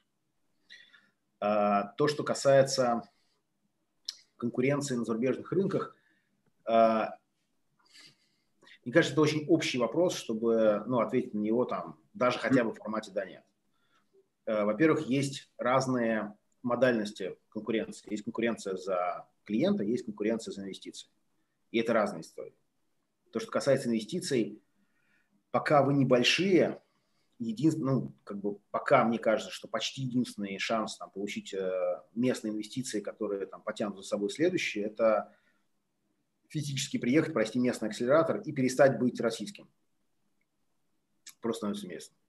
Если вы говорите про конкуренцию за инвестиции, э, там, ну, вот, в нашем примере, то вначале в основном инвестиции все равно российские. Они постепенно начинают становиться все более международными, но, но, но сначала быстрее, конечно, притаскивают своих. То, что касается конкуренции за рынки, это очень сильно зависит от того, ну, где вы работаете и воспринимают ли вас вообще как российских. потому что GetFaster в Германии – это немецкая компания, которая, ну, там, ну, вот сайт, приложение, совершенно, ну, там нет ни ассоциации с, с, с российским, ничего. Ну, магазин, какая разница вам? Там, покупаете вы у, у, у турецкого хозяина на углу, да, или там у российского хозяина, да, через приложение. Или у турецкого хозяина через другое приложение. Или у английского хозяина через третье приложение. Это как бы, да? Вот. То, что касается рынков там би ту би-шных, потому что в основном там на ритейле компании би ту би-шные, сложнее, потому что вообще би ту би-шный бизнес сложнее. Но мне он там лично больше нравится, потому что, даже неправильно, не мне больше нравится. Он с венчурной точки зрения более предсказуем, во-первых, и требует удельно меньших инвестиций. Ну, потому что когда вам надо построить пятьсот магазинов по там, миллион долларов каждый, это одна ситуация. А когда нужно, ну, совокупно, я имею в виду, маркетинг совсем. Вот. А когда вам нужно продавать SaaS, когда у вас программисты сидят в России, и единственное, кто вам нужен, это там, даже пусть очень дорогой, но там один сейл или два сейла в Лондоне, то это другая история. Вот. Поэтому э, би ту би-шный бизнес просто он дольше. Э, и но он более устойчивый. В би ту би выживает в ви си там, почти половина, а в би ту си выживает процентов пять-семь. Вот как бы ответ. А расскажите о раундах привлечения инвестиций в вашей компании. Вот какие основные сложности, с чем вот столкнулись вы? Или наоборот, что-то, может, так быстро, легко пошло? Тоже расскажите о том, что в общем, больше всего запомнилось. Ну, э, скажем так, э, мы же говорим сейчас про ви си-шную историю, да, про, про ранние стадии, безусловно. Да. Поэтому э, там очень большое значение имеет э, такой intangible э, вклад, да, то, как, как, как люди говорят, как они выглядят. Какие регалии они могут предъявить. Вот это вся субъективное восприятие, оно реально важно. И есть люди, которые обладают определенным умением подать себя так, да, что им там, э, у них случается химия с такими же, как они, там, да, э, типажом инвесторов, скажем так. Им легче привлекать деньги. И это не связано с компетенциями. Это, ну, скажем так, с предметными компетенциями. Это связано с коммуникационными вещами, с тем, как человек верит в себя и как он себя подает. Это, ну, это так, это, это важно. Вот. На месте инвесторов, соответственно, если вы профессиональный инвестор, э, очень важно отделять вот эту, да, как бы, э, внешнюю часть от э, того, что потом помогает делать бизнес. Хотя есть бизнесы, в которых компетенция по фандрейзингу является ключевой. Поэтому она тоже должна присутствовать. Э, я очень, на самом деле, благодарен тем людям, которые там, верят в те проекты, которые мы делаем. И, скажем так, я благодарен тому вниманию, с которым они начинают разбираться. И в этом смысле, например, если говорить не про согласие, а про отказы, то для меня имеет большое значение, то есть есть два разных «нет». То есть есть «нет» такое. Ребят, смотрите, я разобрался в вашем бизнесе, и я понял по-настоящему, да, в чем реальный риск. И я согласен с этим инвестором, что это и есть риск. Я говорю, слушайте, я вот этот риск не готов принять. И это вызывает у меня там, уважение, благодарность, мы там продолжаем дружить и общаться. У меня вызывает меньше уважения и неготовность разобраться. Слава богу, таких там меньше. Вот. Практически все инвесторы, которые имеют, не все, кстати, реально, да, но многие инвесторы, которые имеют реальный опыт, они пытаются разобраться. Другое дело, что их там, ну, их личный опыт, их личная там, бизнес-позиция, она может не соответствовать там, нашей позиции. Ничего страшного у меня. Вот. С профессиональные финансисты тоже вот там четко делятся на тех, кто пытается разобраться, и тех, кто э, считает бенчмарки по, там, по уже совершенным сделкам. Вот. Э, очень важна история с привлечением знаковых инвесторов. Ну вот там с GetFaster у нас есть, на мой взгляд, блестящий набор э, инвесторов на ранней стадии, которые, ну, они прям бенчмарки для э, следующих стадий. С нами Альтаир, с нами эс шестнадцать, да, с нами там потрясающие какие-то частные инвесторы, там, от Александра Колобова до Леонида Гальдорта. Поэтому, ну, и это, это влияет, на самом деле, на то, как принимают решение следующее. Что, опять же, говорит о том, что мы живем в субъективном мире, но, да, вот там, в этом мире мы живем. Спасибо за ответ. Возвращаясь к GetFaster, я пропустил вопрос э, YouTube. Э, собственно, вам такой вопрос задают. Почему вы выбрали Германию, а не, к примеру, США? И что в таком стартапе важнее? Масштабирование, темпы роста или качество продукта, сервиса? Отличный вопрос. Значит, Германию мы выбрали очень сознательно. Вот вообще без всякого душевного порыва. Значит, почему не Штаты? Потому что в Штатах дороже стартовать, в Штатах более высокая конкуренция. Германия – это крупнейший рынок продуктов питания в Европе, раз. Он растет быстрее остальных. Мы посчитали средние затраты домохозяйства на продукты питания – это больше пятьсот евро в месяц, на минуточку. У Германии самый низкий коэффициент Джини среди всех развитых крупных экономик Европы. Ну, кстати, вот, да, Настя говорила, что там, предприниматели не смотрят на цифры, смотрят на цифры. Вот. Самый низкий коэффициент Джини – это значит, что эти пятьсот евро не, не, не превратятся в сто евро у одних и тысячу евро у других. Они там будут болтаться вокруг пятисот довольно близко. Германия – это страна, которая изобрела дискаунтеры. И основной рынок – это как раз софт-дискаунтеры, то, где мы работаем. Uh, и если посмотреть, ну там такую табличку нарисовали себе, там, ритейловый формат, convenience, дискаунтер, супермаркет. И скорость доставки, там, пятнадцать минут, час или там, два дня. И вот оказывается, что основной рынок, он в середине. Да, то есть это масс-маркет, с одной стороны, софт-дискаунтер, с другой стороны, это, ну там, типа полтора часа. И вот мы там, мы там одни сейчас. Uh, в нижнем левом углу сосредоточились все те, кто на слуху. Там всякие Гориллы, Flink, Getir, Gopuff, Джифи, Уизи, Запы, да, в разных странах. А в верхнем правом углу сосредоточились классики, да, всякие там Акада, Рохлики, э, эти, Реви, да, доставку, вот они там. Вот, соответственно, мы там просто выбрали самый большой кусок рынка. И э, при этом очень интересно, если посмотреть на темпы роста разных сегментов э, ритейла в э, Германии, то вы увидите, что традиционная розница, ну, то есть корнершопы, они за... Да, это, ну, понятно, что это там, не, не, не развитый рынок, там темпы, они измеряются там, в десятых долях процента или в процентах, но вы увидите тренд, что на протяжении последних пяти лет доля корнершопа растет. С восьми, по-моему, до десяти процентов она выросла за пять лет. Ну, и, и, и это вот не так она растет, она растет ровно. То есть это явно тренд, говорящий о том, что людям удобно выходить рядом, они не хотят тратить время. Не хотят тратить время, это к нам. А и, кроме того, если вы посмотрите, то доля супермаркета э, тоже медленно-медленно в Германии, но растет. Это единственный рынок в мире, на котором супера растут быстрее, чем дискаунтеры. Что это значит? У немцев есть национальный вид спорта, который называется «купить дешевле». Ну, это прям реально э, спорт, причем он, он даже, ну, как любой спорт, он нерационален. Да? Люди тратят на бензин на, на своем там икс пять, больше поехать в другой город, но купят с двух там, евровой скидкой, чтобы вернуться обратно и говорить, я купил дешевле.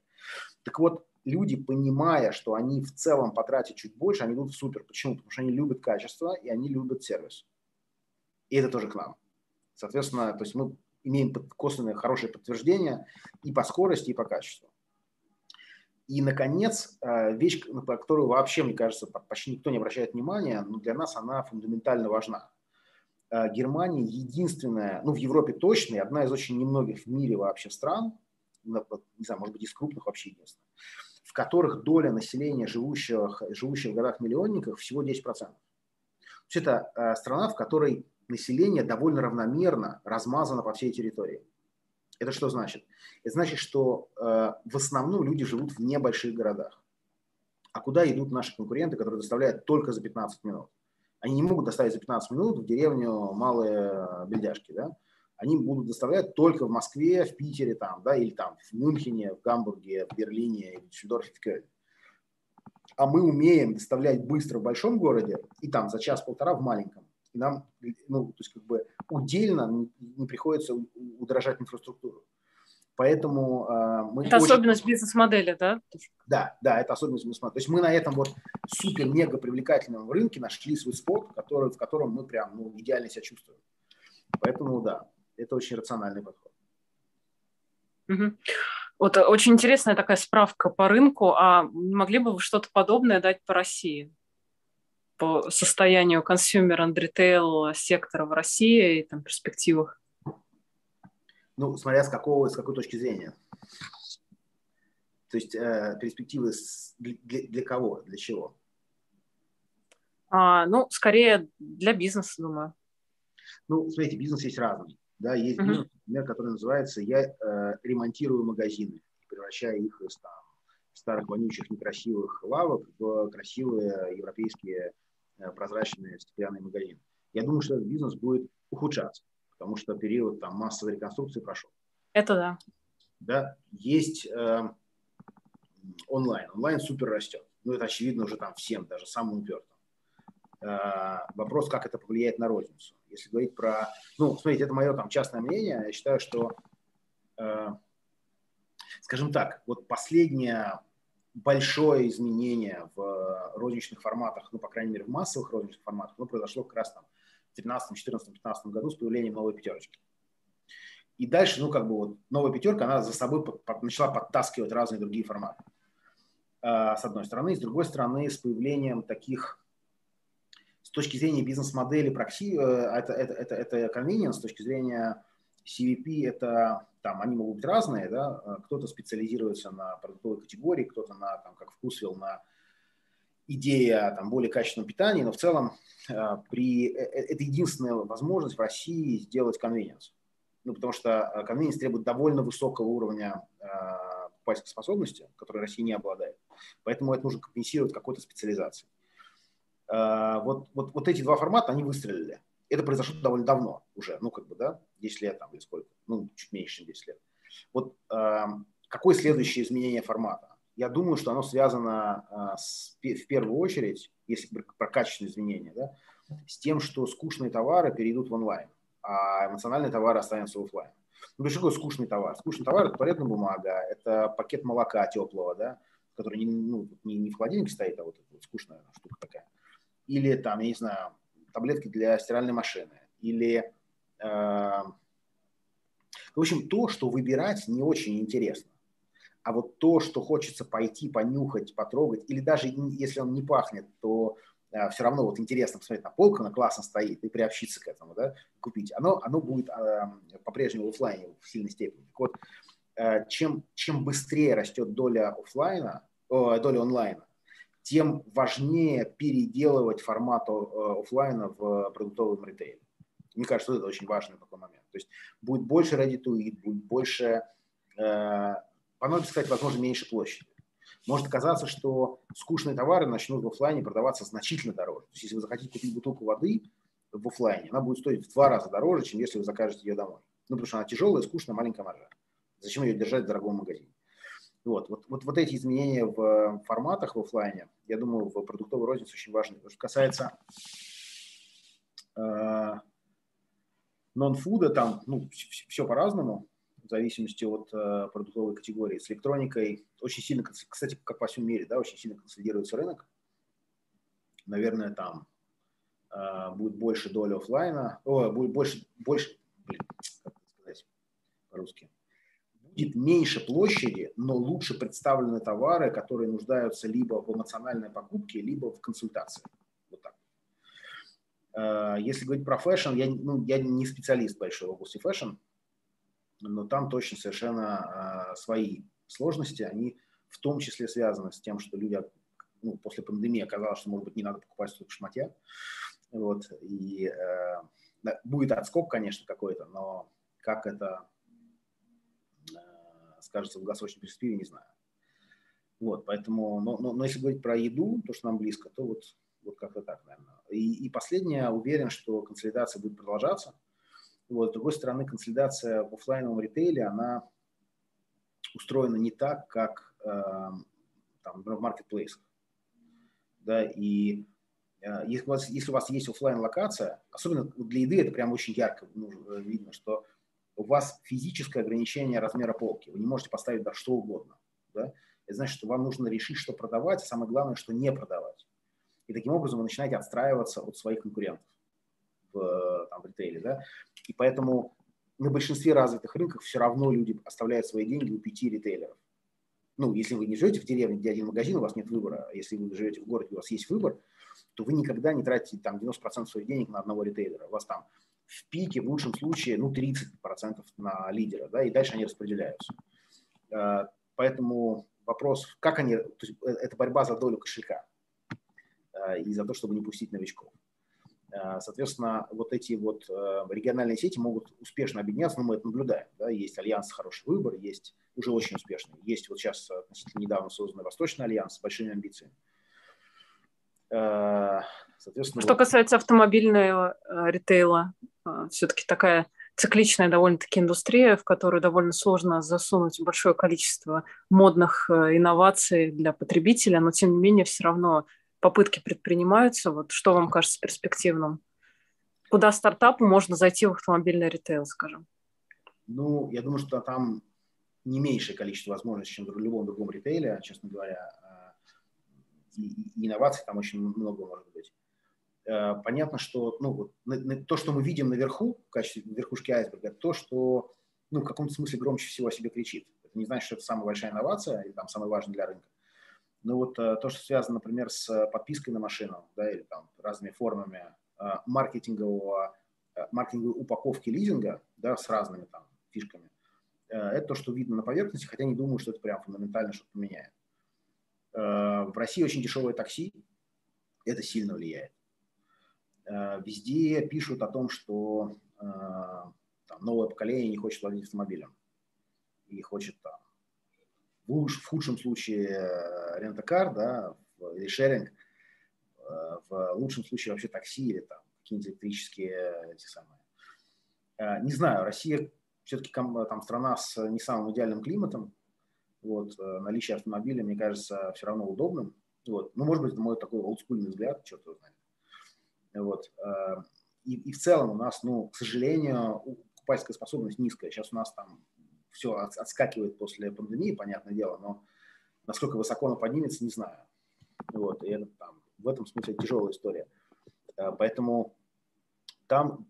Думаю, что главные какие-то такие наиболее значимые в объеме с точки зрения рынка, вот с больших денег, изменения будут связаны с двумя вещами, с э, вторичным рынком и с сервисом.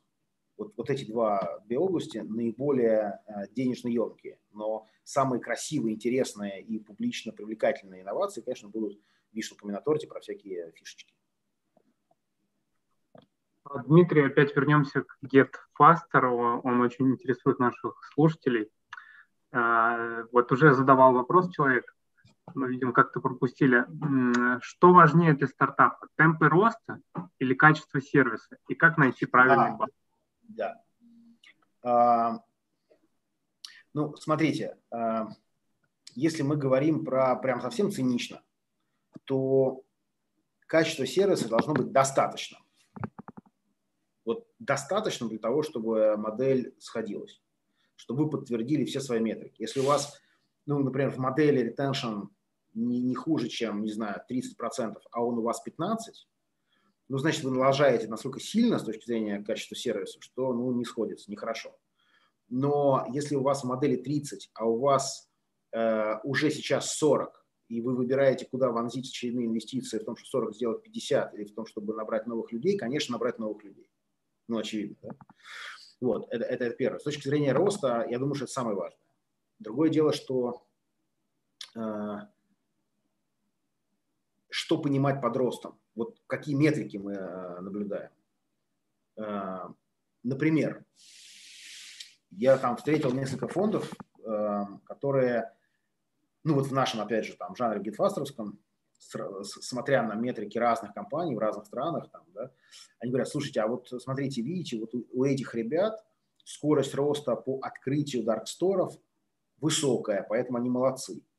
А вот, вот я считаю, что это вторичная история, да, потому что, ну, открыть даркстор, что такое? Это снять помещение и купить туда оборудование и нанять туда людей. Это, конечно, здорово, но это небольшой героизм. Вот. А сделать так, чтобы в этом месте покупали много и заказы росли, вот это важно. То есть, поэтому очень-очень-очень важно смотреть, а что именно вы увеличиваете, да? Там, какая метрика на самом деле растет. Кроме того, бывают всякие внешние обстоятельства, которые затрудняют или, наоборот, подстегивают рост. И это нужно там оценивать. В какой-то момент взяли, там, ввели локдаун, бум, подскочило. Это хорошо или плохо? Ну, конечно, тактически это хорошо. Да, насколько сильно подскочило. Если подскочило в десять раз, то, скорее всего, и падение будет, да, большим. Если подскочило на пятнадцать процентов, это очень хороший знак. И значит, что, в принципе, люди и так покупают. Да? Вот. Или наоборот, там, ну, вот в, в некоторых рынках, в еде, кстати, в том числе, в разных странах, там лето очень низкий сезон, да, кто куда выезжает. Вот какой рост нужно ожидать и считать хорошим там, в рамках, например, июня или июля. В разных странах по-разному. И нужно понимать, да. Более того, возможно, э, ну, опять же, если это ранняя стадия, имеет смысл вот такие низкие сезоны использовать не для того, чтобы любой ценой, да, там, э, покупать новых клиентов, а для того, чтобы готовиться к сезону, когда вы сможете быстро стартануть. То есть это все равно, как, как всегда, мы там мантру повторяем, требует погружения и того, чтобы разобраться с деталями по сути. Но в целом, конечно, рост самое важное. При достаточно хорошем сервисе. Вот так. Да, да, понятно. Спасибо за ответ. И, и еще спрашивают а, на Ютубе, как GetFaster удается быть операционно успешным, в том числе в малых городах? А, смотрите, мы говорим следующее, что ну, есть там уже ставший классическим такой... А, пич о том, что, что такое кей-гроссери, это когда у вас вау-фактор за пятнадцать минут, а дальше за счет этого вау-фактора вы набираете себе новых клиентов и продаете им что-то. Это вот там, все, все, все что говорят там, от Горилл до, до Узи. Мы говорим следующее, что вам должно быть удобнее заказать онлайн, чем идти в магазин. Что это значит? Это значит, что если вы сидите в центре города, достаточно крупного, то это пятнадцать-двадцать минут, ну тридцать минут, да, потому что ну, Москва еще избалованная, с одной стороны, а с другой стороны, Москва суперплотная. Ну, прям реально суперплотная. Даже там европейские города не настолько плотные. И там, до, особенно если говорить про Берлин, там вы можете искать магазин не, вообще не пятнадцать минут ни разу, да, гораздо дольше. И, ну да, окей, в крупном городе пятнадцать-двадцать минут. Но если вы живете в городе, который требует от вас сесть в машину, двадцать минут ехать до магазина, полчаса сидеть там и еще двадцать минут ехать обратно, то это больше часа, да, это почти полтора часа. И, э, возможно, для вас шестьдесят минут доставка будет не только удобно, потому что она быстрее, да, но еще и не надо рисковать здоровьем, не надо э, жечь деньги на бензин и прочее, прочее, и плюс экология. Опять же. Вот, поэтому мы говорим, что доставка должна быть гибкой, она должна быть достаточно быстрой. Это значит, что в каком-то маленьком городе мы не будем открывать даркстор, но мы доставим туда за шестьдесят минут, или там, за сорок минут, или за полтора часа, если это совсем далеко город от нашего другого даркстора. И это значит, что для нас логистика, это, кстати, тоже вот интересный момент, что я вижу, что в разных странах разные компании в кей-гроссере, они, ну, это связано и с культурным бэкграундом, и с бизнес-моделью, они по-разному подходят к тому, а что мы, собственно, строим. То есть вот мы, например, строим продуктовый магазин. То есть для нас продукт – это главное. Да? Мы хотим продавать еду. А есть компании, которые строят идеальную логистику. Для них То есть для нас самое важное что? Для нас самое важное, сколько человек в месяц тратит на, наш, на нас, у нас покупает. Это доля в его кошельке. А для других, например, самое важное, это сколько заказов делает в час один курьер. Им, в принципе, ну, не то чтобы совсем все равно, что продавать, но менее важно, скажем так. Да? И им легко, например, в этот момент начать продавать чужой товар. Главное, да, это строить эффективную логистическую машину.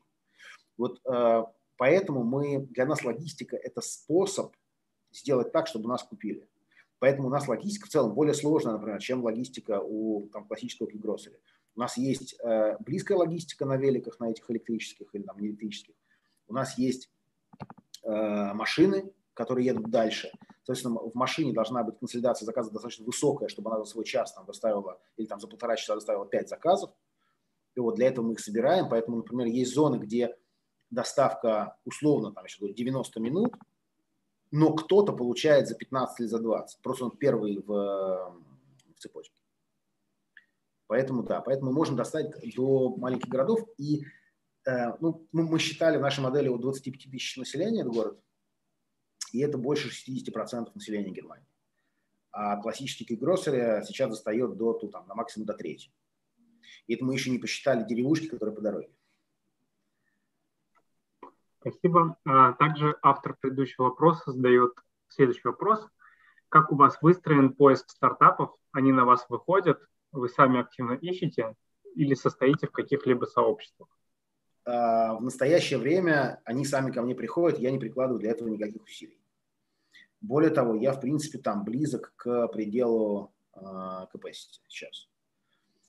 Первые два года я довольно активно искал. Я ходил по питчам, я где-то выступал много всяко-разно, общался и, в общем, ну, прям привлекал. Вот. Сейчас я этим не занимаюсь. Но сейчас у меня есть как бы следующий уровень мечты, да, это сделать фонд. Когда-нибудь, я надеюсь, у меня получится сделать фонд, и тогда мы там снова развернем активную работу по привлечению воронки. Но сейчас там того, что ко мне падает, более чем достаточно. А сейчас это инвестирование происходит в формате ваших собственных средств, да, как участие в этих проектах? В формате студии в идеальном э, случае я вообще не инвестирую ни копейки. О, да, да, расскажите про формат студии как раз. Да, ну смотрите, студия – это, ну, проще говоря, профессиональный кофаунд. Вообще, если говорить про философию, вот, как, как, как к этому пришел, к, к этой мысли, то, ну вот, возвращаясь к идее про э, ви си как отрасль, да, она… Какая, какие вызовы, да, стоят перед отраслью? Это падение рентабельности. Почему это происходит? С одной стороны, то, о чем мы говорили раньше, да, это фидуциарные деньги, чужие бабки, ответственность, вся-вся-вся эта вот история. Аппетит к риску падает. И возможности найти э, сложный проект, который не очевиден, но там мы точно делаем ставку, потому что мы разбираемся, тоже падает, потому что у нас, ну, там, не так много компетенций в отрасли. Поэтому что это? Это ножницы сверху такие, да, они давят на рентабельность сверху. С другой стороны, если вы видите классный проект, блин, все хотят в него вложиться, как вы будете конкурировать? Только оценкой. Ну так. Да, и, и, и у вас подрезается рентабельность снизу. И вот эти вот, и как бы отрасли медленно-медленно сходящихся вот этих ножницах, да, которые давят на оценку. Что с этим делать? Надо создавать ценность вне денег. Я такой был гордый, когда все это придумал, вообще ужасно, какой я умный, классный чувак. Потом, конечно же, очевидно, это не я придумал, я там много всего про это прочитал. Вот, умные ребята в разных странах это сделали, от Андерсона Хоровица до там многих разных других фондов. И стал, вот, вот этот жанр называется Added Value ви си. И оказывается, большинство там Added Value ви си в мире, большинство занимаются Added Value в области эйч ар. Вот. Это мне было сначала не очевидно, сейчас я это понимаю, почему так. Но это, то есть они помогают стартапам искать ключевых людей. Это реально очень ценно. Вот. Но, э, с другой стороны, если посмотреть там системно, в, чё, в чем ты можешь быть полезен? Только в двух вещах. Ну, потому что нужно в чем-то разбираться, чтобы быть полезным. А разбираться можно только в двух вещах. Либо в отрасли, ну, такая вертикальная, да, позиция, либо в какой-то виде деятельности, горизонтальная позиция. Ну, например, там вот есть такая известная Маша Дрокова, да, которая там, знаете, примерно, да? Вот, ну, известная пиарщица с разным там бэкграундом, да, но тем не менее. Вот она уехала в Штаты и сделала там сейчас уже второй фонд. Не очень большие фонды, да, но ее горизонтальная added value – это что? Это пиар. У большинства фондов горизонтальная added value – это эйч ар. Я знаю один такой фонд, который занимается там какой-то историей с ай ти, да, или вот есть даже два фонда, которые занимаются… Uh, у них горизонтальный added value – это цифровая реклама.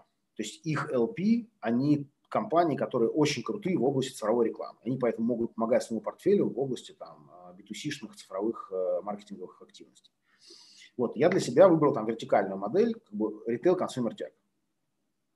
Потому что я там, а, разбираюсь в этой области, б, это наряду с био и мед и финтеком, это самая… Э, Как бы активно потребляющие инновации отрасли, да? И третье, в отличие от био, мед и финансов, это нерегулируемая отрасль ни в одной стране мира. Соответственно, барьеры при интернационализации не то чтобы маленькие, но не такие высокие. Да, поэтому вот, вот по трем причинам. И я занимаюсь четырьмя вещами, да, как, как, как профессиональный кофаундер. Да? Стратегия, продажи, продукт и фандрейзинг. Причем в разных ситуациях, для разных компаний, на разных этапах, вот соотношение этих вот там четырех элементов может быть совершенно разным. Вот. Я стараюсь не класть деньги и там почти никуда не положил. При этом в формате создания настоящего фонда, можно там added value фонда, да, ты как бы можешь забрать, во-первых, деньги за де... ну, долю за деньги, а еще другую долю за компетенцию. И получается, что ну, как бы любой же финансовый инвестор для фаундера это ну, как бы неизбежное зло. Он вынужден отдавать свою долю, чтобы там получить ресурс. Когда у тебя есть партнер, который идет с тобой, помогает в развитии бизнеса, в продажах, во всем и всем, да, ну, это, это не неизбежное зло, наоборот, это там твой партнер. И в этом смысле это снижает стресс при одновременном инвестировании. Вот, наверное, в двух словах. То есть предполагается какая-то оплата, конечно же, но нет какой-то такой э, некомфортного ощущения ввиду того, что инвестор вступил там, чужой в твой капитал и там, уменьшил твою долю. Что, что, что вы имеете в виду, предполагается оплата? А, ну, в плане консалтинговой услуги они предполагают а, оплату, нет, да, нет. Но в то же время нет давления такого, что кто-то уже получил кусок твоего бизнеса, но при этом получаешь партнера. Ну, менеджмент фи не всегда включается, он включается в какой-то момент. Uh-huh. Да? Ну, как, как, как, как и фаундер тоже должна что-то жить.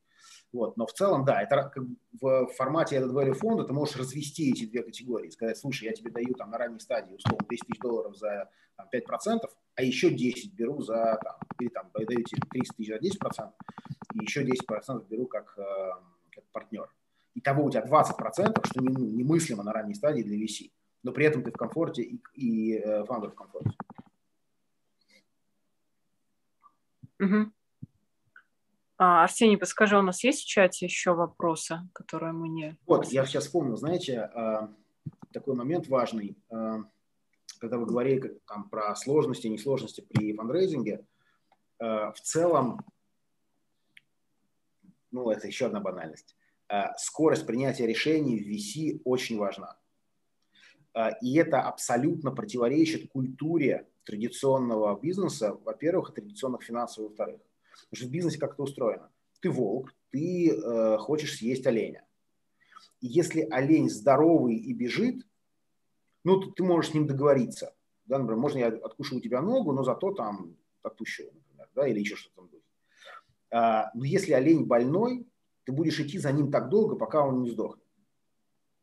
А, И ты, ты его съешь, потому что ну, это активы, да, ты можешь получить активы. Mm-hmm. В ви си, если ты как бы, дождался, что олень сдох, он исчез, мяса не осталось, нечего забирать. Вот. Ну, я сейчас привел крайний пример, но ви си – это такой быстрый, как бы ультрафреш с точки зрения фуд-ритейла, вот, поэтому решение… действительно очень важно принимать быстро под быстро. Иногда это могут, должны быть недели прямо, да, иногда там два месяца. Бывают случаи, когда быстро это полгода, но это как бы уже чуть более там, поздний этап. Но я к тому, что скорость реально важна. Ну, то есть нужно с точки зрения конкурентного преимущества инвестора и его адекватности в глазах фаундеров, скорость действительно важна. То есть гораздо лучше получить быстрое нет, чем вот какие-то мучительные длинные разговоры. Да, у нас появился еще один вопрос э, на Ютубе. Могли бы вы перечислить фонды инвесторов, которые помогают горизонтально диджитал и пиар инструментами? Ну, АД, как он, это... Ну, иди фонд, да, вот у них есть. Есть у... Там, там у них не совсем фонд, там у них... Э, стартап-студия, с, не студия, с, стартап-билдер у них есть. У, господи, как же его зовут? А, крупнейшая наша а, сетка для веб-мастеров, как она называется? Напомню. Профи? Профи? Нет, нет, нет, нет, для веб-мастеров, которые, знаете, рекламная а, си пи эй-сеть крупнейшая. Вот, вот у них есть инвестиционное подразделение довольно большое. Вылетело сейчас, прошу прощения. Mm-hmm. Ну, в, в, в целом, вот у ОДВ есть инвесторское направление. Ну, то есть вот те, кто занимаются рекламой, у, у ДЭНСу есть большое направление инвестиционное. Ну, то есть... Да, Настя, у тебя какие вопросы? А, ну, тогда, наверное, можем перейти к части, связанной с вашими увлечениями, Дмитрий. А, расскажите, как вы проводите свое свободное время, какие у вас хобби, хватает ли свободного времени на это все? Ну, а, нет, свободного времени не хватает, вот, к сожалению. С другой стороны, я люблю то, чем я занимаюсь, у меня в этом смысле нету вот этого вот мучительного разделения на здесь работа, а здесь то, что я люблю. Я люблю то, что я делаю, это меня очень сильно поддерживает. Вот, из, из, э, там, мне нравится читать, Вот, мне нравится смешивать коктейли. Вот, я в какой-то момент начал этим заниматься, пытаться поить этим гостей. Э, те плевались, потом им стало нравиться. Потом я понял, что когда приходят гости, я только ну, как бы я стою за стойкой, больше ничего не делаю. Вот, потом я пошел поучился. У меня есть там, ну, я бы хотел очень пойти еще раз поучиться. Там есть международная сертификация барменская. Вот, но это длительное обучение, оно там месяца три, наверное, занимает фулл-тайм. Я не могу себе этого позволить сейчас. Вот, ну, может быть, когда-нибудь. Вот. Какие-то рецепты я сам делаю, какие-то там воспроизвожу. Вот, вот так. На одном из ваших интервью вы говорили, что вы сторонник литературы художественной, чем, там, скажем, концентрация на кучу бизнесовых и хардовых книг. Какие вот вы можете посоветовать книги почитать молодым ребятам? Ой, слушайте, это так, такой сложный вопрос. Это же не их, их миллионы книг хороших. Ну да, ну скажем, из последних, наверное, вот так, последние книги, которые вам зашли. Последние книги? А, ну, а, ну, давайте так, может быть, они не последние, но из таких вот относительно... Ну, Салмана Ружди я бы там всего порекомендовал. А, Набокова я всего порекомендовал. А, этого... Сорокина, потрясающего. Вот. Я, ну, скажем так, с возрастом, наверное, это стало чуть меньше в доле, ну, даже не чуть меньше, но в целом там, хорошая поэзия, она там, в небольших каких-то количествах очень, очень тоже важна. Есть... Как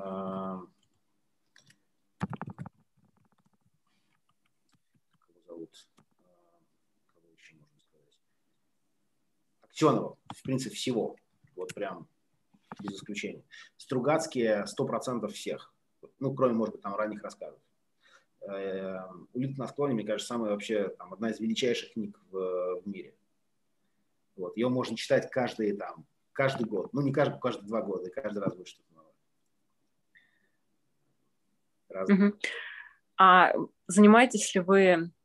может быть, инвестициями там, на фондовом рынке, вот такими какими-то вещами для нет. инвестирования собственных средств? Вообще нет. То есть пока все, что я делаю, я делаю там, в предпринимательском режиме. Скажем так, инвестиции на фондовом рынке, я считаю, что ну, как, так, три, три горизонта. Первое – это, то есть либо вы занимаетесь им профессионально, тогда понятно, да? Либо вы сохраняете какой-то большой капитал, который вы не знаете, как инвестировать по-другому. Вот. И, но, но, но за всем этим, я не, скажем так, это некое мета-соображение. Вообще публичные рынки – это такая штука, которая, на мой взгляд, должна быть когда-то во что-то преобразована. Ну, потому что ценность публичных рынков создается полтора раза. Первый раз создается в момент ай пи о, и это большая ценность для рынка, да, для того, чтобы ну, имел, получил какую-то возможность. И вторая, там, полуторная ценность, когда компания, или там, точнее, собственник компании получает возможность внешней оценки для того, чтобы э, использовать рычаг для получения там каких-то финансовых инструментов, да, там, условно, в залог. Да. Вот, во всех остальных ситуациях это деятельность, не создающая добавленной ценности для, ну, для общества. Вот. И это такое странное перераспределение капитала. То есть, если кто-то зарабатывает, ну, очевидно, что кто-то должен проиграть. Поэтому, э, ну, это такая философия, она не имеет отношения к реальной жизни, или там минимальная, но что-то должно случиться с публичными рынками в долгосрочной перспективе. И я не знаю, что, и там, я, безусловно, не являюсь там каким-то э, Нобелевским лауреатом по экономике, чтобы ответить на этот вопрос. Что-то должно произойти, мне кажется. А есть пару вопросов с Ютуба. Ну как, один это к предыдущему вопросу про горизонтальные, про фонды, которые помогают горизонтальными инструментами. Здесь уточняют, не, не admitted ли это? Admit, да, тоже, да. А, а второй вопрос, что вы думаете про тренд direct to consumer?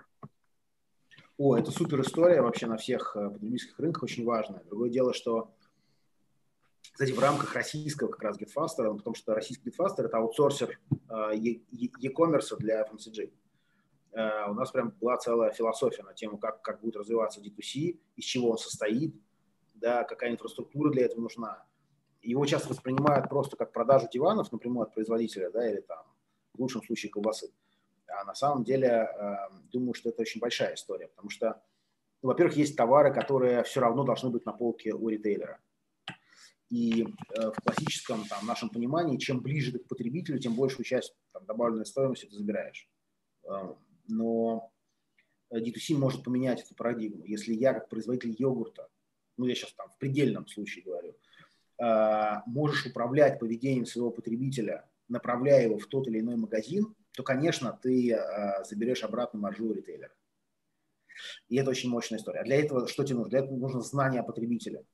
Поэтому ди ту си – это в первую очередь, мне кажется, не логистика прямая и система заказов, а совокупность инструментов, инфраструктуры для сбора, анализа и интеракции с потребителем. И вот э, это и есть будущее ди ту си. Там есть огромное пространство для всевозможной персонализации, для э, умного контента, для, ну, там, массы всяких вещей. Это очень большая классная история. Следующий вопрос. Существует много альтернатив ви си. В случае, если стартап еще не определился с методом привлечения средств, что вы делаете что для того, чтобы интерес был проявлен именно к вам? Это один вопрос или два? Один. Я, а, я не очень понял, что имеется в виду под альтернативными историями, но что значит именно к вам? То есть, когда, когда я нахожусь на стороне стартапа, и мы идем фандрейзить в фонд какой-то, то, конечно, мы показываем, насколько там классная перспектива, насколько низкие риски, насколько там потрясающая команда, что мы за языки идем. Это, ну, достаточно простая вещь. Вот. Ну, простая в смысле на уровне, что делать. Как это сделать, всегда сложно. Вот. Но, да, нужно объяснять, нужно рассказывать, нужно стучаться во все двери. Э, вообще, ну, там, из каждого туда должно относиться, что такой классный стартап ищет деньги. Нет, здесь, здесь другой вопрос. То, что, что вы делаете для того, чтобы стартап какой-то пришел к вам за инвестициями, а не выбрал какие-то альтернативные... А, я понял. Тут, тут, тут все просто, потому что, ну, в России, по крайней мере, там, да, InRetail единственное место, которое, специ... которое стартап-студия А и Б в области Retail Consumer Tech. То есть мы, с одной стороны, ни с кем не конкурируем, с другой стороны, мы со всеми дружим. Вот, mm-hmm. Поэтому э, комп- проекты приходят и напрямую, и от фондов тоже. Ну, то есть, э, как бы, да, как, как, как э, слушай, пос- посмотри вот э, проект, что ты об этом думаешь, это тоже там, для них важно. Mm-hmm. То есть даже если я, ну, не захожу и не договариваюсь, я все равно могу дать обратную связь. А вот э, уточняю в чате альтернативы на примере краудфандинга. Вот что... А, я понял. В смысле вообще не, не ви си. Слушайте, ну, э, альтернатив не ви си есть довольно немного. Ну, первое – это три эф, да, понятно, что все с него там могут начинать. Вот. Второе – это, как это ни странно, ну, в России этого нет, а в Европе это существует.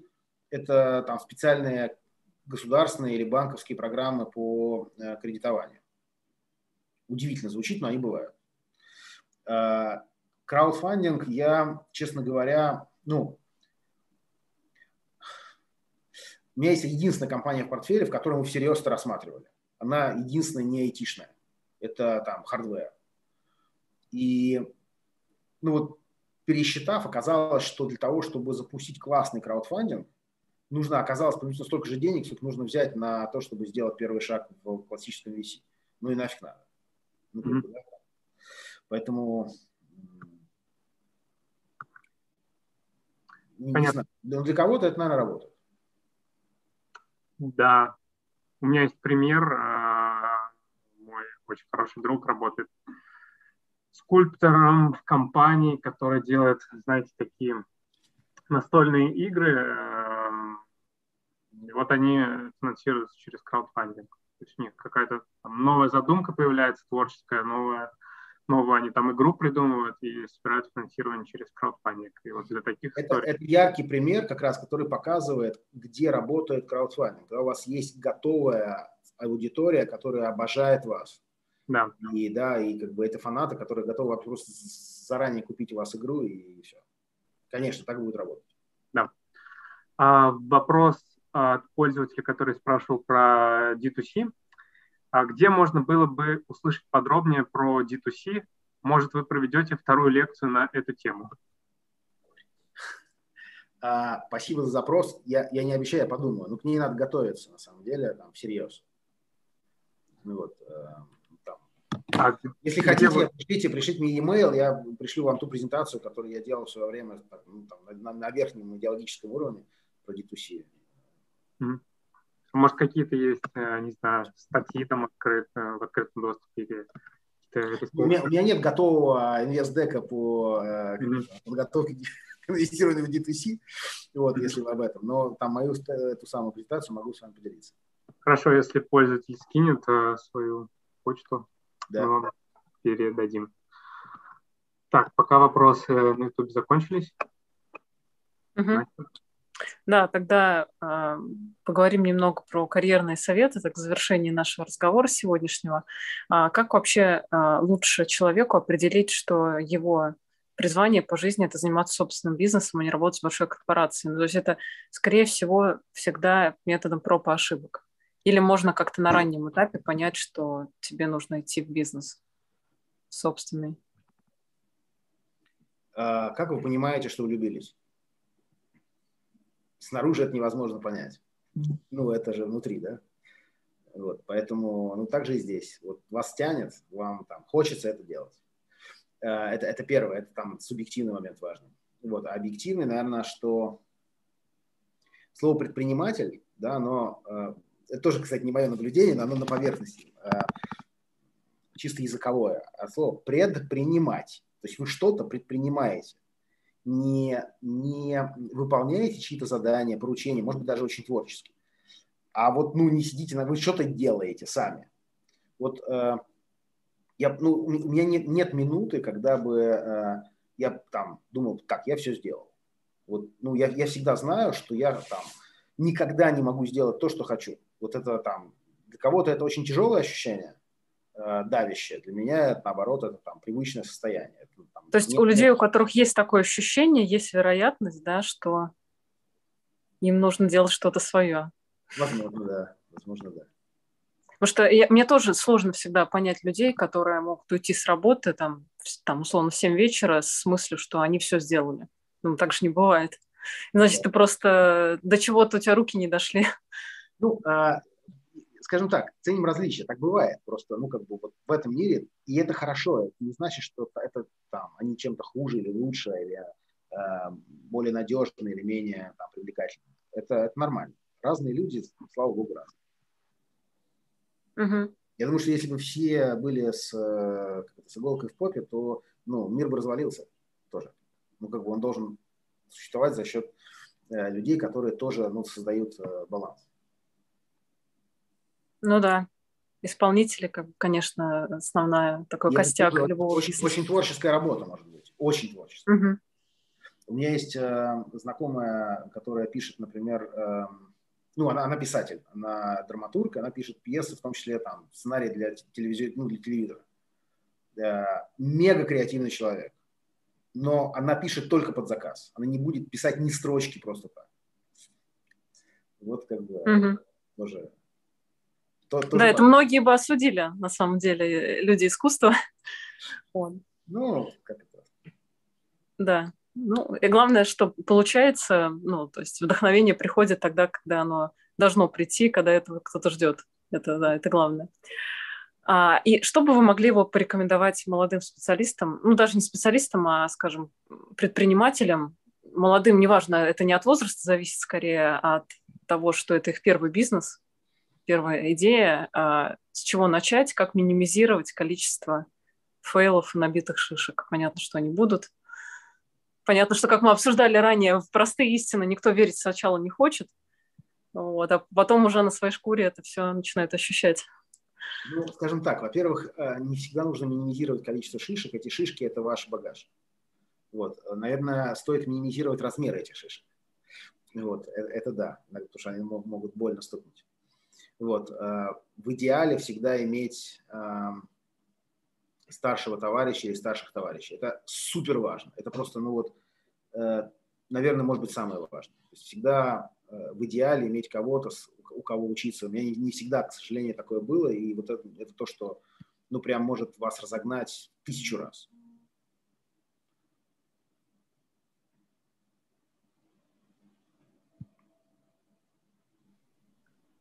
Я ну, не подскажу. Не, да, не да, да, да. Не относиться к себе слишком серьезно, и вообще к миру слишком серьезно. Я тут э, прочитал интересную статью про, называется, «Новая искренность». Э, ну, это как бы анализ того, что происходит сейчас в целом в мире, как э, нельзя смеяться там над какими-то вещами. Да, вот. э, я считаю, что над всеми вещами можно смеяться. Вообще над всеми. Другое дело, что важен контекст, важно понимание. Вот. Но, но, с другой стороны, есть аргумент, что новая искренность, она там позволяет всерьез говорить о вещах, которые иначе воспринимались бы как, э, ну, э, что человека можно обсмеять в тот момент, когда он не хочет этого делать. Ну, не знаю. Вот я к тому, что я все-таки за то, чтобы не относиться к себе слишком серьезно. Ну да, всегда надо понимать, что ты часть большого мира. Как, какой бы ты крутой ни был, ты часть, маленькая часть вселенной, воспринимать там свои мысли, там то, что у нас происходит, как-то максимально серьезно, это, конечно, ну, сто процентов. А, да, было бы странным, и поэтому, да, ирония, мне кажется, тоже имеет место во всем быть. Вот. И, а. Наверное, знаете, я очень, ну, тоже, видите, люди разные, там, я очень ценю открытость. Вот. Для меня, там, например, отсутствие мобильного телефона на карточке или в подписи – это плохой знак. Для меня, ну, и более того, вы обратите внимание, что часто, чем там более высокопоставленный там, человек, тем легче он делится своим мобильным телефоном. Ну, что причина, что следствие, не знаю. Вот, но вообще в целом открытость – это хорошо. И среди смертных грехов, мне кажется, что гордыня, она э, самая такая неприятная. Да, хорошо, когда в бизнесе будет больше таких, как вы, людей, открытых, э, там, позитивных, готовых там, делиться своими знаниями. Это очень круто. Спасибо. Арсений, подскажи, э, да. есть ли какие-то еще у нас вопросы в чате? Да, есть. Угу. Вот от пользователя, который спрашивал про ди ту си. Когда вы будете создавать свой фонд, каким он будет? General или на чем-то будете концентрироваться? Какова будет концепция фонда? Если, если э, получится, то это сто процентов будет э, узкоспециализированный consumer retail tech added value фонд. То есть э, я хочу, чтобы модель сохранилась, то есть я хочу, чтобы у нас была команда, которая занимается не инвестициями, а развитием портфеля профессионально. Я хочу, чтобы мы занимались, ну, чтобы мы продолжали быть профессиональными кофаундерами. Это очень сильно увеличивает и апсайды, и сокращает риски. А, следующий вопрос. Сейчас популярность приобрели профессии продуктов. Их называют предпринимателями внутри корпорации. Как вы считаете, какой путь лучше подводит к собственному бизнесу? Через финансы или продукт?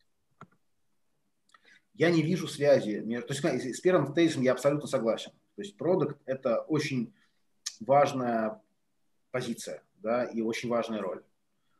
И, ну вот, собственно, там это резонирует с моим вот консалтинговым бизнесом очень сильно. Собственно, наши Наши клиенты – это, ну, либо продукты, либо те, кто там, заинтересован в продукте. И это супер важно. Вот. Я не вижу связи между продуктом и внутренним предпринимателем. Это такая, знаете, ну, отчасти, может быть, знаете, позиция, как у фри, да, вот там, которые ставят знак равенства. И это еще один способ взглянуть на это, но я не уверен, что это так. Ну, грубо говоря, продавец в салоне автомобилей, он предприниматель? Нет. Он классный продавец? Да. Он видит возможности? Да. Он реагирует на них? Да. Предприниматель? Нет. Ну, то есть, э, это же вопрос в том числе определения. Где вы там? Где проходит грань? Э, в моем мире там, с одной стороны, в чем-то мире с другой стороны. Но я не, не думаю, что продукт – это предприниматель. Но э, путь предпринимательства – это вообще другая, мне кажется. Э, ну, э, это перпендикулярно к тому, о чем мы говорим сейчас про компетенции. Но компетенция продукта важна. Она может отсутствовать, но тогда вам там, в вашей компании нужен там, партнер какой-то. Да? У меня есть пример. У меня есть там старший сын. Он очень творческий. Он сделал театр. Он там играет музыку и так далее. И так далее. И у него была попытка сделать бизнес, ну, не в России, но он там довольно высококвалифицированный фокусник. То есть он там, магические штуки делает очень круто, реально прям. Очень круто. И он выступал, он делал там вот эти магические вечеринки, там, да, но он не сделал из этого бизнес. И, там, на мой взгляд, если бы он нашел себе партнера, который был бы экономическим предпринимателем, да, то все бы получилось. Организация, прайсинг, да, то есть, ну, там одна из, например, проблем была в том, что ему было неловко просить там тысячу долларов, он просил сто, а на мой взгляд, должно было стоить пять. Вот, ну и как бы вот, вот, вот одна из таких а, историй. Вот, но а, он был суперпродукт, он прямо изобретал продукт, который нравился людям, но это никакого отношения в данном случае к предпринимательству не имело. Поэтому про разное. Спасибо. Так, пока больше нет вопросов. Спасибо. Спасибо вам огромное за интерес, за приглашение, за участие, за время, которое вы провели. Было интересно. Спасибо вам, Дмитрий, что нашли время. Приходите к нам еще, мы с удовольствием будем вас звать. Если у вас будет возможность, да, может быть, мы как раз сможем углубиться в какие-то темы э, и обсудить их подробнее в следующий раз. Спасибо. Спасибо вам, спасибо зрителям э, за, это, за это время, да. До скорых встреч!